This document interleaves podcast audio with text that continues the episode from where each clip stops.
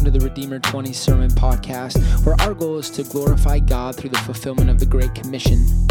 My name is Luke Dirks, and I'm your host, and I'm also privileged to lead the twenties ministry at Redeemer Church in beautiful Rockford, Illinois. The sermon you are about to hear was preached at our Thursday night gathering at seven p.m. We hope you enjoy this, and we hope you also join us at a future Thursday. Good evening, guys and gals. It is a pleasure to, to be able to bring to you the word tonight. Um, so I sometimes I think, man, it's, why am I here preaching? And I think I, you know, self gets in the way, and I'm like, you know what, this is not about Chad. This is about God and the word. And so I, that's what really gets me excited, to be able to share the word to you tonight. Um, but if, if, to many people, family means a lot. So it's our heritage or our ancestors. Um, they have a significant impact on our lives, right? I knew my grandfather. I was probably mid-twenties when I when he passed away, but I knew him as a super hardworking guy. He was he loved the Lord. He loved others. Um, he was always interested in hearing what I had to say. I mean, I remember going up to his apartment when he was in a nursing home, and uh, of course, I mean, he was kind of captivated by a wheelchair, but he just, he was always very interested in what, what is going on in my life and, and how am I doing. And never did I ever see a grumbly, a sour attitude. Um, I, I don't know if, if he ever even got mad, because I never saw that in him. What I saw was a man who loved the Lord, and he loved his family, and that's what mattered most to him, was that his family knew the Lord. I mean, he was a man of few words, so when he spoke, you listened. And so, but the thing that he handed down to my father was not a boatload of cash, was not a business where it had millions of capital in the bank. But what he handed down to my dad was a legacy of loving Christ, loving others, and wanting people to know the Lord. That was what is most important, that he handed down to my dad, and my dad handed that down to me. And I passed it on to my kids and to the grandkids, and that's a chain that I hope, that I pray, never gets broken, is that legacy of loving the Lord with all of our heart. And so, so I think of a legacy, it really has an impact on the people around us, or the, the people that come behind us, so to speak. Um, you know, where, what are they remembered for? What, you know, if I say the word um, Caiaphas, Pilate, Pharisees, what's the first word that comes to your mind when you hear about the Pharisees? Uh, exactly. Is that something you want to be known for? No. That's not a... Yeah, that's not a that's not a, a legacy that anybody wants to leave. Um, but if I say word or names like Mary, uh, Peter, Paul, Jesus, what's the first word that comes to your mind? Anybody? When I hear Jesus, I think Savior. Yeah, yeah, it's a positive impact, isn't it? That's positive, and that's what that's what we want to have, is when somebody says our name. Do they? Is it a negative impact, negative reminder, or is it a positive one? One that says, this man really loves the Lord. He loves others. He wants to see um, what is best for you and help you get to that point. So I guess, so the title of my sermon is called A Lasting Legacy. And so when we think of, of what we're going to read here tonight, it just came to my mind. It's like, what is, what are the Pharisees, what are they known for? What comes to mind? Um, and it's something that I would never want to be attached to my name. So let's let's turn to John chapter eleven, and we're going to read verses forty-five through the end.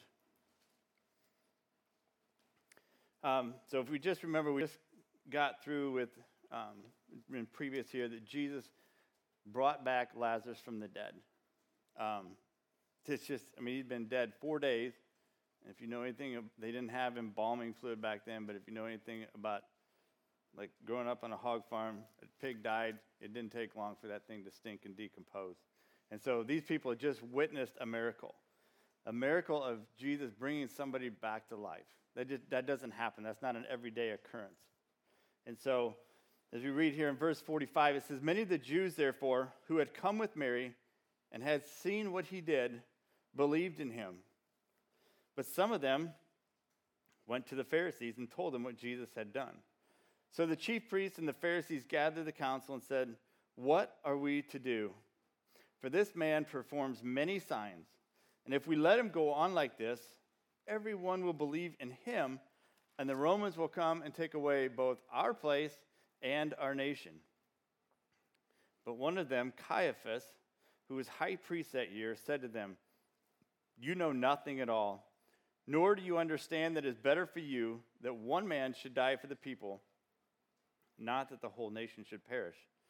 He did not say this of his own accord, but being high priest that year, he prophesied that Jesus would die for the nation, and not for the nation only, but also to gather into one the children of God who are scattered abroad. So that from day that so from that day on they made plans to put him to death. Jesus therefore no longer walked openly among the Jews, but went from there to the region near the wilderness, to a town called Ephraim, and there he stayed with the disciples. Now the Passover of the Jews was at hand, and many went up from the country to Jerusalem before the Passover to purify themselves. And they were looking for Jesus and saying to one another as they stood in the temple, 'What do you think? That he will not come to the feast at all?' Now the chief priests and the Pharisees had given orders that if anyone knew where he was, he should let them know so that they might arrest him." We all make choices. We have choices every day of our life. You know, whether some are good, maybe some are not so good. Um, maybe it's in what we say, what we think, how we treat others, um, how we respond to a certain circumstance that was maybe good or bad. Um, but our actions and our choices say a lot about who we are. So point number one, I almost forgot to tell you, is make wise decisions. If we want to leave a lasting legacy, we need to make wise choices. So we make choices like maybe in the morning you hit the snooze, and then you hit the snooze, and then you hit the snooze, and then finally your alarm quits going off. But that says something about you, right? It says you're not a morning person. And so not everybody is a morning person. But so maybe you're the guy or the gal that is weaving in and out of traffic on Alpine or on Perryville, trying to get to work on time because you hit that snooze too many times. But you're trying to, you're just weaving in, you're speeding. That says maybe you're a poor judgment of time, or that you love to take um, meals to those that are shut in, or somebody that is is handicapped or they can't get out and rake their leaves. You like to to uh, Just go and help out where needed. Maybe it's odd jobs around the house. Maybe it's getting groceries for somebody. That says a lot about you. That says you're very hospitable. Um, I mean, I, there's a whole bunch of other things that we could come up with, but you get the point. What you say, what you do, the choices that you make say a lot about who we are. And so, but if we look at this text right here, um, in verse forty-five, these people, the Jews, therefore, who had come with Mary, had seen what he did and believed in him. They just had a huge miracle. They just witnessed it right before their very eyes. That this, that Jesus brought somebody back to life. You know, it's a huge deal. And they chose to believe in Jesus. They saw the works that he did, and they chose to believe in him. But some of them didn't. They had to go and tell the Pharisees about, oh, this is what Jesus did. And they they're skeptics, right? So, but, you know, I was thinking about, okay, what would it have been like, what would it, if I was there watching that? Would I be one to choose to believe, or would I be a skeptic? And I think, do we hear of a lot of miracle, modern-day miracles? They happen. Um, I, and I, I remember a movie uh, quite a while ago. It's called Miracles for Heaven, from Heaven. It's based on a true story about this young girl that had this rare medical disease. It was a, um, I can't remember what was it called. It was the incurable digestive tract, where she couldn't digest food, right? And so, if you can only imagine, she's getting skinnier, and her stomach is really getting to be big. I mean, she was like a nine-year-old girl, and it's like, that just, that isn't right. That's, it's incurable. And so, eventually, she was going to die. Her mom tried everything, different doctors. They, she wanted to get a diagnosis. What can we do? I want to save my daughter. One day, she was out in the yard playing with her sibling up in a tree. And if you know how big oak trees are, when they split, there's a big... A lot of times they're hollow inside. And it was right where there was a fork, and she happened to fall down in the side, inside that trunk of this tree head first and knocked unconscious. Maybe she died, I don't know. But when the rescuers got her out of there, something miraculous happened to where she started to, to heal and be cured of this incurable disease the doctors couldn't figure out, and nobody knew how to take care of it. How to handle it. This is a miracle, right? Nothing that the doctors could do or figure out, but yet falling headfirst into a tree trunk, she is cured. I mean, I, I wouldn't recommend that to anybody that has a sickness, you know, but but it's unexplainable. It's truly a miracle. And this is what her mom had been praying for, and comes in crazy ways, but God healed this young lady, this young girl, in a miraculous way. You know, they can, people that hear this story, they can choose to believe this and believe it's true because God does do these things. Or there's those that are critics. Say, ah, circumstances, you know. But no, this is a, it's a choice that they made. They chose to believe that this is a miracle, this is a work of God. And it's the same thing with the people here hanging around Jesus. They had that choice. Rumors and stories that they've heard about Jesus um, doing healing people and um, curing all their sicknesses.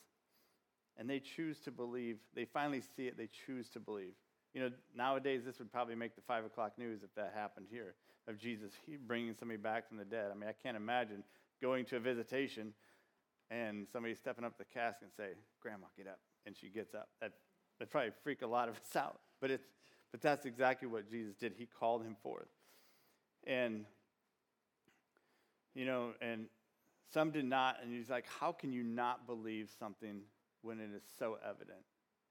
But yet, how many times does God do something right in front of our eyes? And he does something miraculous, and maybe we're a skeptic, or maybe we miss it because we chalk it up to circumstances. Um, but... We need to open our eyes to see what God is doing about us. But the skeptics in this passage was interesting to me. This is the, the part that that I just scratched my head on. It's like they go and they tell G- the Pharisees what Jesus just did. Okay, this guy just brought somebody back from the dead. What are you going to do about it? So they gathered together the council and said, what are we going to do? Now they have a decision to make on what Jesus did. And but their decision was based on their self-preservation, wasn't it? Because it says if we let him go on like this, they understand that he, he did these signs. He know, they know that Jesus, I mean, Nicodemus says, we know that you're a man from God. But they were more concerned about whether or not their status, their place in the kingdom, in man's kingdom or in the Jewish community would be taken. It says, because if we let him go on like this, everyone's going to believe in him, and then the Romans will come take away our place, and he'll take away our nation. Instead of embracing what Jesus did, they're more like, okay, we got there's what are we going to do? We think, well, it's just simple. But yet, there's this spiritual warfare going on in their hearts and in their minds to where they're really battling with self over Jesus. So, but we think, well, it's just a simple decision, but it, but to them it was not. And they cared more about their position in the kingdom, in um, where they were at, than they did about Jesus. So, but what about us? Are there things in our lives where we care more about our status or our identity or our name, our position at work, than we do for standing up for things that are right? I remember one time back when I was working as a mechanic at a Case I H dealership. Very, thank you very much. It was but the good one. But as a mechanic, I was, you know, I did work on tractors, and so I did warranty work on some of the newer ones. And one of the tractors had an issue, and I fixed it, but I found out that the tractor was out of warranty. And the salesman is like, I mean, he was always trying to drum up more business. He's like, just write it up on the ticket that it's in warranty, and we'll process it as warranty. And I said, Mike, I can't do that. It's out of warranty by a month. Yeah, but we can we can squeeze it through. I said, I'm not going to lie. I said, if you want to do it on your conscience, you can. I'm not writing it up as warranty. And so I didn't care what he thought of me. I didn't care how, whether or not he was being good graces with him. What I knew that is, I could not lie in my conscience. I could, had to tell the truth. I had a choice to make.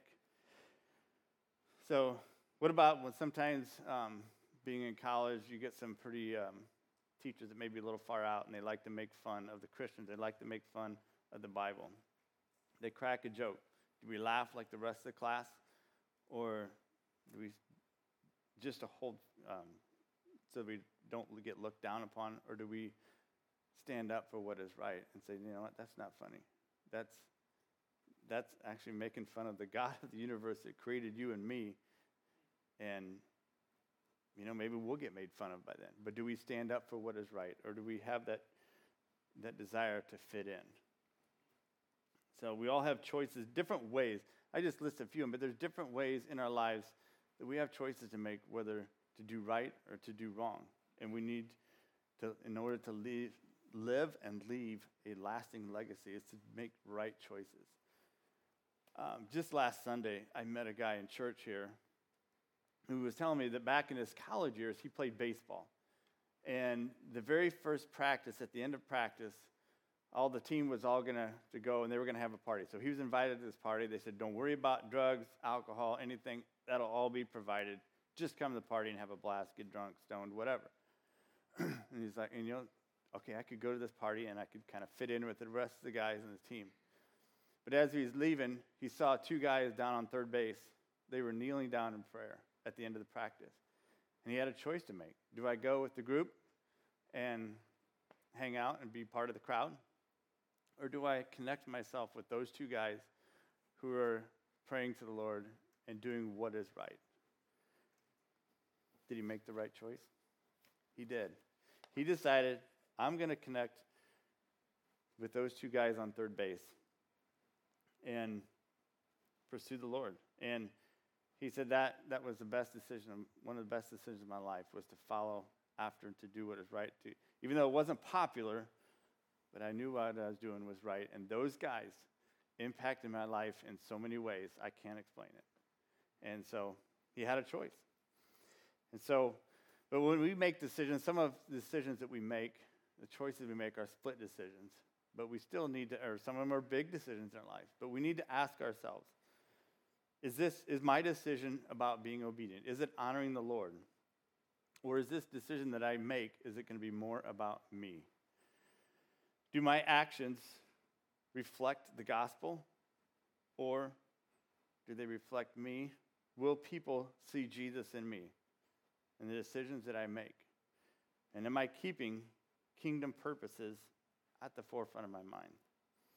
Which that brings me to the second point of to leave, to live and leave, leave and that's a tongue twister, a lasting legacy. We need to keep kingdom purposes in mind, right? You know, as we read further on in the answer to the, the Pharisees when they said, what should we do? Uh, Caiaphas, and he was the high priest that year, and the high priest was like the ultimate in the Jewish community as far as religious status. And he worked very closely, like one-on-one, with Pontius Pilate. And so he was, you know, like, if I make the wrong decision, I'm going to lose my status, my my camaraderie with Pilate. And I want my, you know, I want to be up there, right? But so he made a statement. It was actually a prophecy, and the way he said it, um, I mean, if you translate it, kind of in today's terms, where he says, "You know nothing at all." Basically, he's, "You guys are idiots. Don't you know that it's better that one man should die for the people, and not that the whole nation should perish?" He was worried about his nation, not God's kingdom. And, you know, even though what he said was right, because it was a prophecy, yes. Was it again the thing where, like, you meant it for evil, but God meant it for good? Yeah. Yep. That's, that's further down here, but yeah, you're right. You're right. And so, but what he said was true, but it was dead wrong because his purposes, his motive was not to further the kingdom of God. It was to further his own kingdom. So it's kind of like, a, you know, you know somebody that, that talks and, and and they just go on and on and on. They've got everything is, what you do is better than them, or what they do is better than anything you've ever done. And you think, and he's saying on and on, and you think, man, this guy, he has no clue what he's talking about. But yet some of the things that he's saying are true. But then why does he say it? Why does he go on to, to act like he is somebody?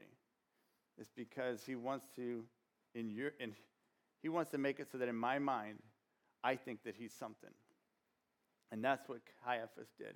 His motives were saying that he was to, he wanted to convince the Pharisees and the rulers of the word that his word was truth, that his word was the gospel. He was, he was right because, you know, he's a high priest, so they're going to respect me, then I'm going to make this choice.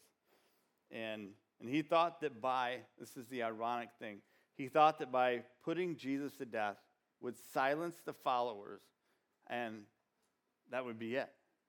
But it's ironic, because by putting Jesus to death, the followers of Jesus actually multiplied by hundreds and millions, thousands of millions. It was to, to today. Here we are, followers of Christ.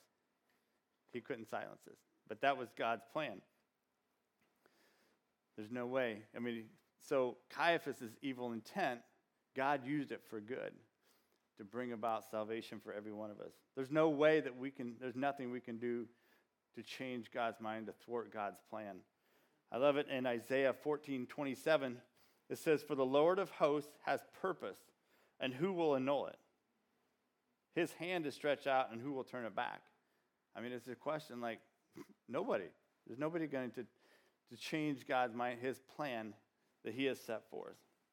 So, does that mean that we can continue to do whatever we want? We can do evil because God's going to take it for good? No. That's like saying, shall we continue in sin so that grace may abound? It's like Paul says, no.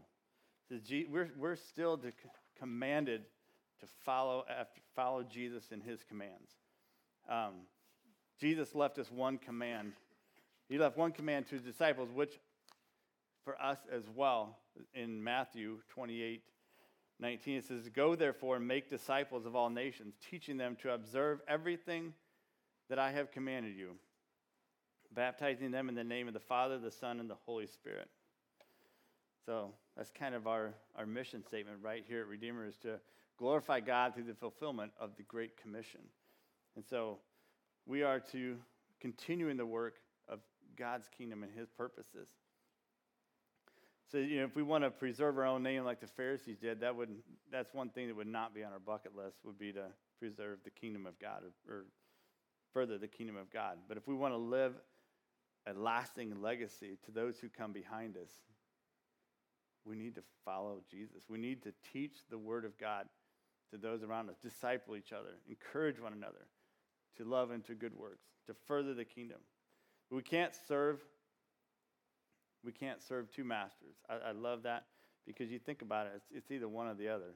You think, well, I can do a part-time job here, I can do a part-time job here, but that's not what he's talking about. He says you can't serve yourself and serve me, because we're either going to further your own kingdom or you're going to further God's kingdom.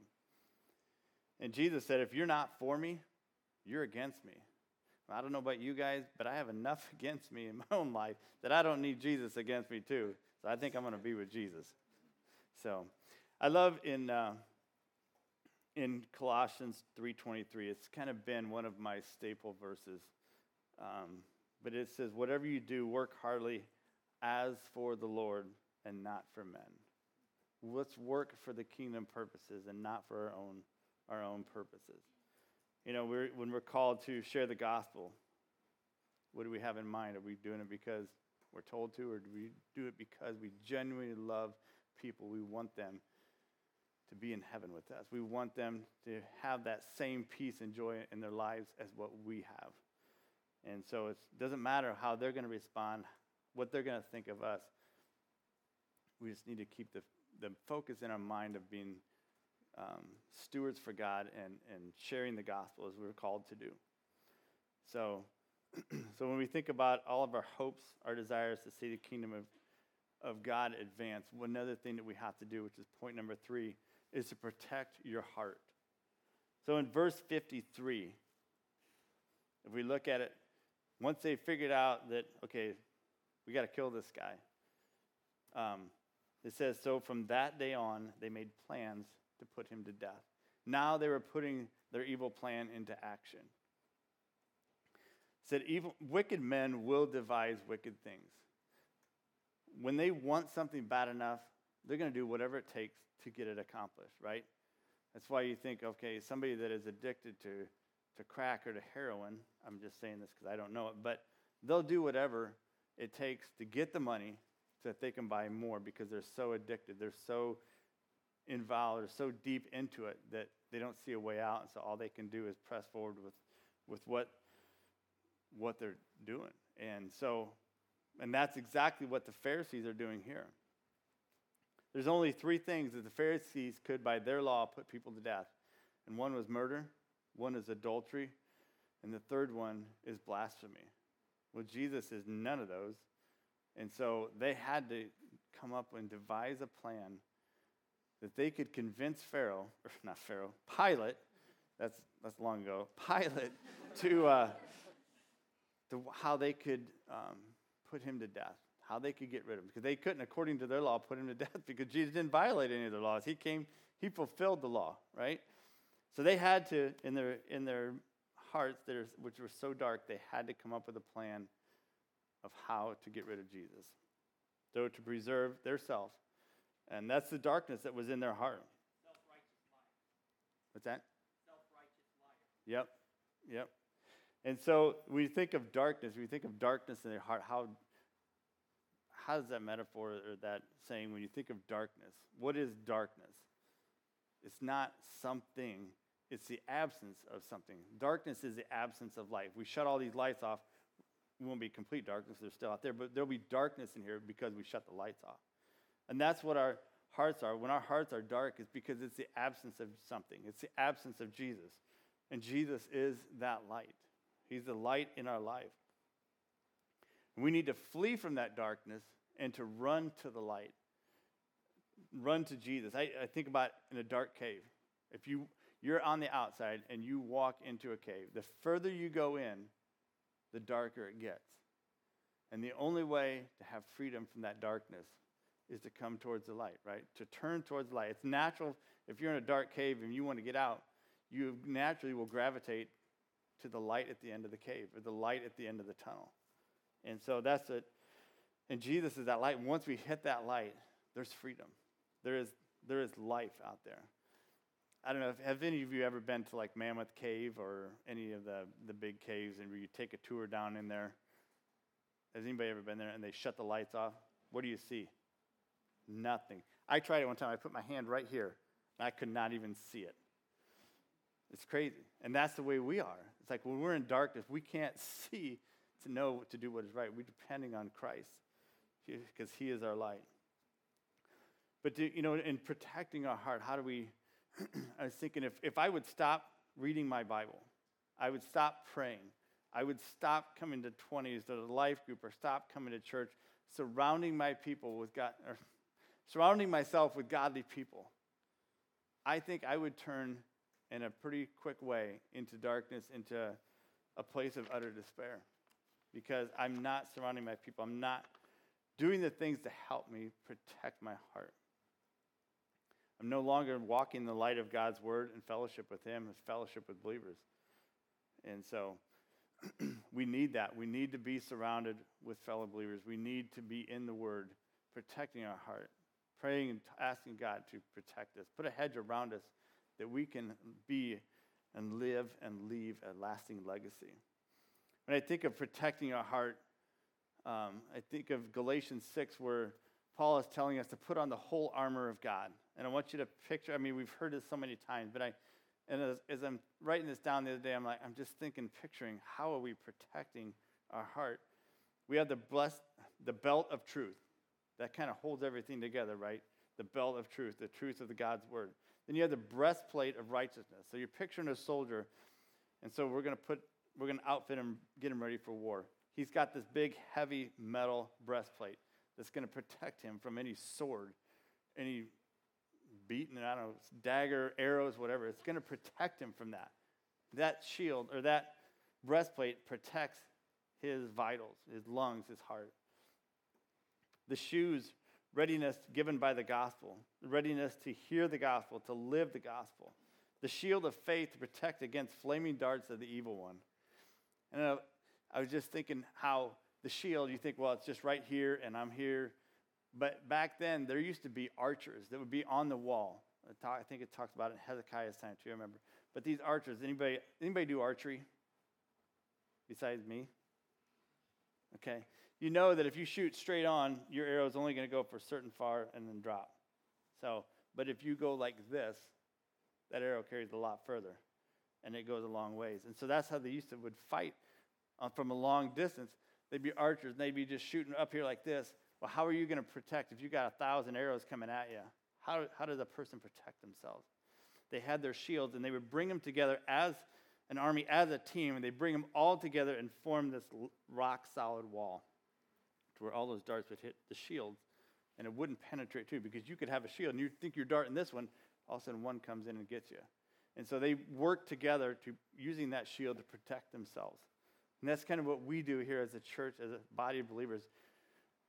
We band together, we protect, we we help each other protect our hearts um, through accountability, really, and, and prayer. So we have the helmet of salvation, and then we have our fighting tool, the sword of the Spirit, the sword of God's word. That that is what helps us protect ourselves against the schemes of the devil. You know, in modern day, we don't have brass breastplates, but police, soldiers, they have this, they look like they're really stocky people in those cars. They got a vest of Kevlar. There's a bullet can't penetrate. Why do they wear them? So if they get in a firefight with some crazy dude, that's going to protect their vitals, their heart. And so, so we think about it, we need to have Kevlar on to protect our hearts from the schemes of the evil one. So later it says in Galatians six that we wrestle not against flesh and blood, but against the spiritual forces of evil in heavenly places. And you think of our bodies as heavenly places because we have the Spirit of God living within us. And so we need to protect our heart from the schemes, the forces of the evil one. But I love it too when Paul is telling Timothy, another way that he protects himself is, Paul is telling Timothy that there's these false teachers. There's these people that are, um, they're greedy. They're, it's all about their selfish desires, how what, what they can do, step on other people's toes to get what they want, their own desires. But he tells Timothy, but you, O man of God. He's addressing him as a man of God to flee these things, pursue righteousness, godliness, faith, love, steadfastness, gentleness. He said, fight the good fight of faith. And if we're not fighting against, um, if we feel like we're not in a battle, in a conflict, I remember when um, when I was growing up, a pastor said one time, if, we're, if we don't feel like we're in a spiritual battle, maybe we aren't. Maybe we're to where we are coasting away and walking away from the Lord and not in a battle fighting the good fight of faith. So, but when we're constantly seeking after the Lord, we're continuing to build upon that solid rock, that cornerstone of the foundation, which is Jesus Christ. So, but is so if we look at um, the lasting legacy of making wise decisions, how to keep our kingdom purposes in mind with the decisions that we make in our lives, and to protect our heart, that's gonna that's building a legacy that we pass on. That we have that fire, that energy, that passion, that we want to pass that on to the next generation. I know there's some of us here that have kids, grandkids. Maybe you're single yet. You don't, you can't see that far in the future, but God has that plan for you. You know, we want to prepare your hearts now, protect your hearts, so that you can leave that lasting legacy. So just like um, the actions of the Pharisees, they're supposed to be followers of the law, of God's law, and yet they are fighting against the very God who gave them the law because they wanted to preserve their own self. And so that leaves an, uh, a negative impact on us. But we want we want to leave a positive impact on the world that we live in. Rub shoulders with the world, not in the in the world, but not of the world, that people may see Jesus. So, and I love this this one verse. I'm going to leave you with this, but it's in First Peter. We talk about a lasting legacy. We talk about an inheritance that God has given us. It says, "Blessed be the God and Father of our Lord Jesus Christ. According to his great mercy, he has caused us to be born again to a living hope through the resurrection of Jesus Christ." That's our rock. And the resurrection of Jesus Christ from the dead to what? To an inheritance that is imperishable, undefiled, and unfading, kept in heaven for you and for me, who by God's power are being guarded through faith for a salvation ready to be revealed at the last time. God has caused us to be born again, and he is guarding us through faith. And so that's a le- that's a legacy that we can live with, that we can live on. So I have one question as I close here. So as I asked in the beginning, when I said, what is the first thing that comes to mind when we think of Caiaphas, or the first thing when we talk about Paul or Peter? But if your name is mentioned in a crowd, in a conversation, what is the first thing that will come to somebody's mind about your name, about you? Are they going to say, yeah, this guy was all about himself, and he was so stuck on himself that it was, it was nobody wanted to be around him? Or are they going to say, and are they going to see Jesus in you? Lord, we come before you tonight, grateful for what you have done, the legacy that you have left us, Lord, the inheritance that we have through Jesus Christ.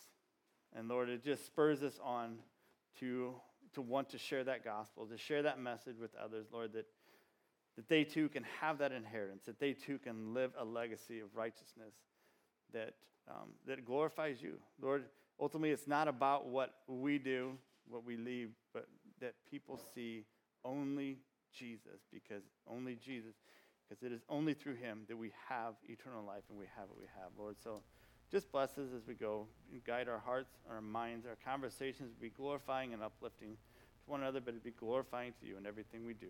In your name we pray. Amen.